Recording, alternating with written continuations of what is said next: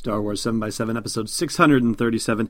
Today we have breaking news for you from the Star Wars universe. In fact, it's actually from our own universe in a way. Star Wars episode 8 is actually going to be filming in outer space itself. We got all the details here. Punch it, Chewie. It's rebel rousing fun for everyday Jedi. Seven minutes a day, seven days a week. Join Allen Voivod for today's Star Wars 7x7 podcast Destiny Unleashed. Hey, Rebel Rouser. Welcome to Star Wars 7x7. I'm your host, Allen Voivod, and it seems like, well, at least the public genesis of this idea showed up earlier this year at the Sundance Film Festival, and Colin Trevorrow, who is the director of Star Wars Episode 9, was on a panel discussion called Power of Story, The Art of Film, and he was on there with Christopher Nolan, among other folks. And Christopher Nolan, you will recall, perhaps you don't, but here it is anyway, uh, did the movie Interstellar. And apparently, at some point, he had been considering shooting in space for Interstellar. And that came up in the conversation, actually. And they were talking about how Trevorrow thought of episode 9 as being sort of a period piece and wanting to film on actual film. But According to Trevorrow, he said, I asked the question, is it possible for us to shoot IMAX film plates in actual space for Star Wars? And I haven't gotten an answer yet, but they've shot IMAX in space. This is from the story that was reported on Slash Film about this.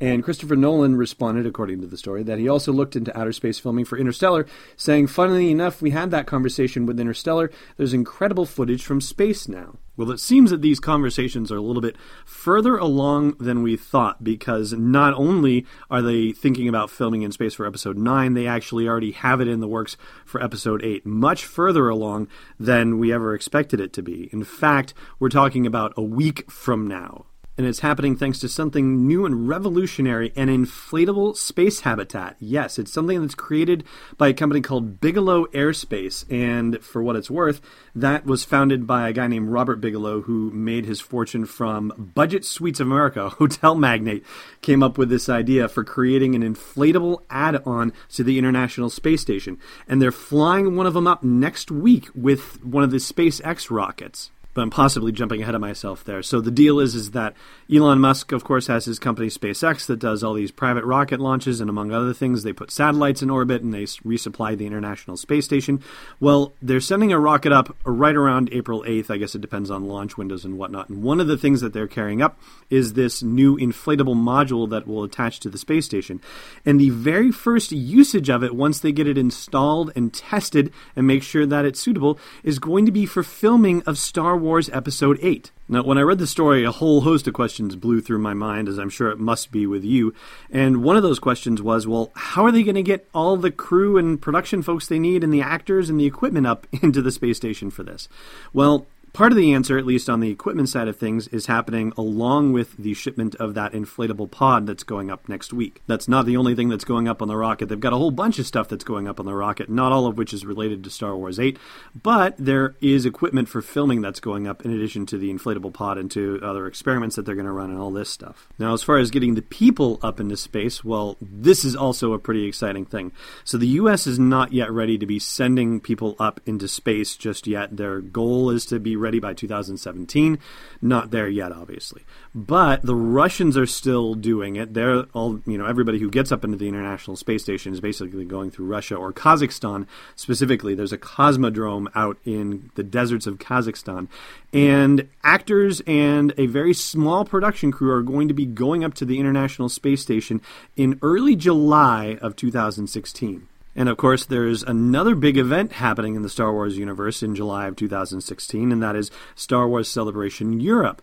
So it seems as though, I mean, this is speculation at this point, but, you know, wouldn't you expect something like this to happen? If you've got cast and crew up on the International Space Station at the beginning of July, wouldn't you expect that there might be a live feed from the International Space Station down to Star Wars Celebration Europe? I mean, that's not something that I've seen rumored or leaked or spoiled anywhere, basically. But I mean, if they're going to be up there in July and celebration is in July, it just makes absolute sense that that's what they're going to do, right? Now, there is a rumor about who, from the actor's standpoint, is going up to the International Space Station to film scenes for Episode 8.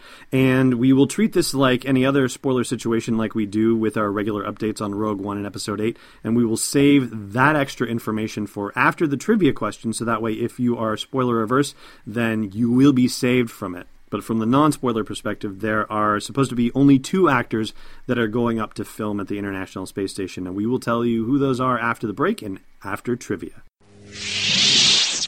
Hey, Rebel Rouser. You're listening to this podcast, maybe you'd like to listen to a Star Wars story too. Luckily, we've got just the thing for you. We've partnered with Audible to give you a free download and a free 30-day trial of their awesome service. All you got to do is go to audibletrial.com slash SW7X7 to sign up and get your free download. They've got dozens of Star Wars titles anything you want to do to explore that galaxy far, far away. One more time for you, audibletrial.com slash SW7X7.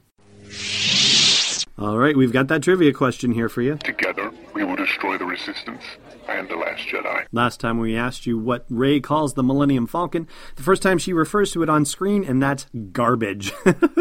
Today's question How many times has Han Solo not delivered for Kanjiklub's Tasu Leech? And now for the rumory, spoilery bit about the actors going up to the International Space Station.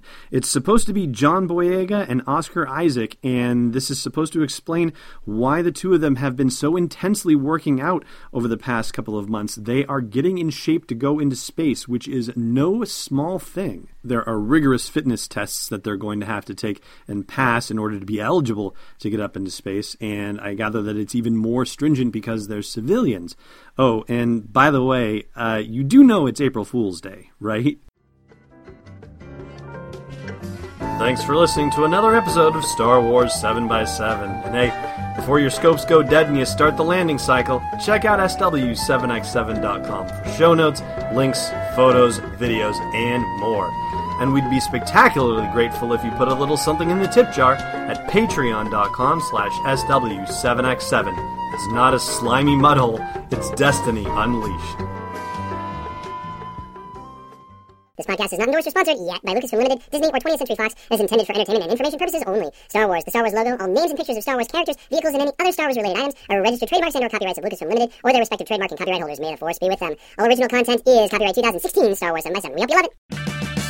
Purchase new wiper blades from O'Reilly Auto Parts today and we'll install them for free. See better and drive safer with O'Reilly Auto Parts. oh, oh, oh O'Reilly Auto Parts.